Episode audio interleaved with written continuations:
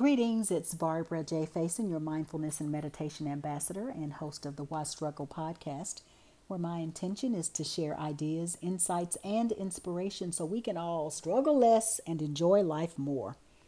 I'm taking a class, uh, an online class in stress management, and I wanted to share what I'm reading about what's called techno stress. And so I wanted to just read a little bit and this will also help me because I'm doing some voiceover um, training. So just thought I would share information as well as get a little voiceover practice in. So let me know what you think. Let me know what you think about my voice as well as what you're learning.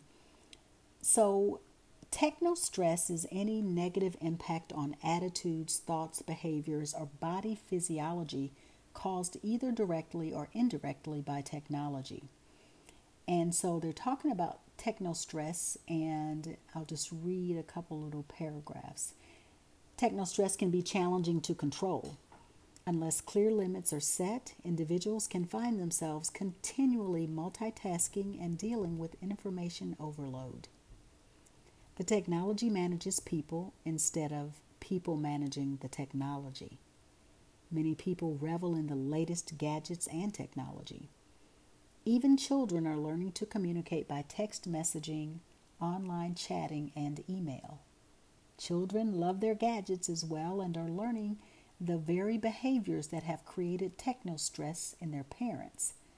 And as a result, people struggle to break away and find downtime without their technology. Technology and multitasking. Albert Einstein is purported to have said, Any man who can drive safely while kissing a pretty girl is simply not giving the kiss the attention it deserves. This quote acknowledges that the human mind does not have enough attention to devote to all the demands of life in today's world. While many individuals think the human mind can effectively engage in many activities simultaneously, it cannot. The prevalence of multitasking has escalated in recent years, due in large part to the pervasive presence of technology. The human brain evolved about 500,000 years ago and is poorly equipped to handle the current challenges faced by most individuals as a result of technology. The opportunities to multitask are never ending and pervasive. Never mind the buzzes and beeps of every new text and email. The pressures to be supportive, family members, lifelong learners, chiseled athletes, and professional leaders makes multitasking nearly irresistible. Today's healthcare environment is a model of multitasking and techno stress. The typical healthcare the typical healthcare milieu is a highly technical environment in which beepers, cell phones, computer monitors, overhead paging, and clinical monitors mingle with the sounds of patients, family, staff, and care. This environment is often paced and unpredictable, causing a heavy cognitive load on the nurses, physicians, and other clinical staff who work in it. And that is just an excerpt from this class I'm taking on stress management. And I can speak to that whenever I go to the hospital.